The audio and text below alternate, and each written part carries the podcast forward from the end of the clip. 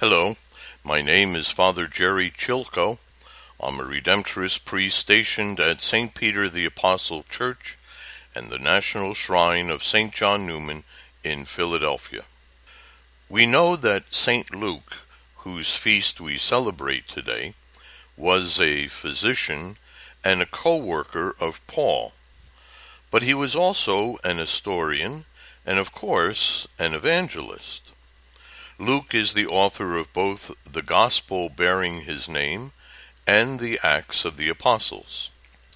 In the prologue of his Gospel, Luke writes that although others compiled the narration of the events surrounding the life of Jesus, I too have decided, after investigating everything accurately anew, to write it down in an orderly sequence.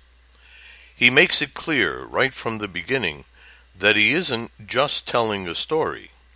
He's telling us that God, in the person of Jesus, has come into the world as Savior and Redeemer. And that's the point. Our faith does not rest on a legend.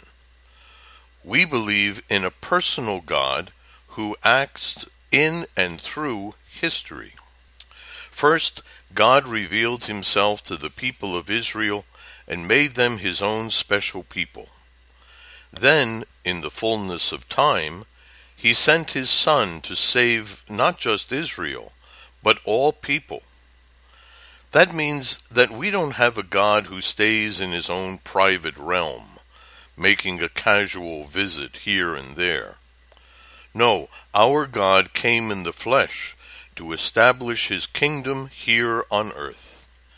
Acts opens with the ascension of Jesus into heaven.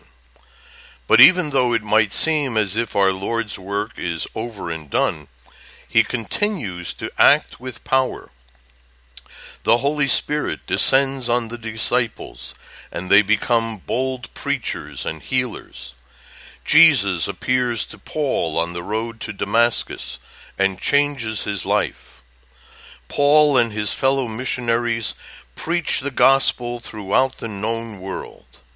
Luke ends his book of Acts with chapter 28, with Paul awaiting trial in Rome.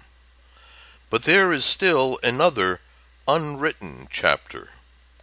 That chapter is the story of the countless times God has acted over the centuries in the lives of his people. And the story continues. God's kingdom is here, the place where he dwells. And this kingdom is truly at hand. So today, on the feast of St. Luke, we can pray, Father, thank you for allowing me to be part of the story of your kingdom, breaking into the world.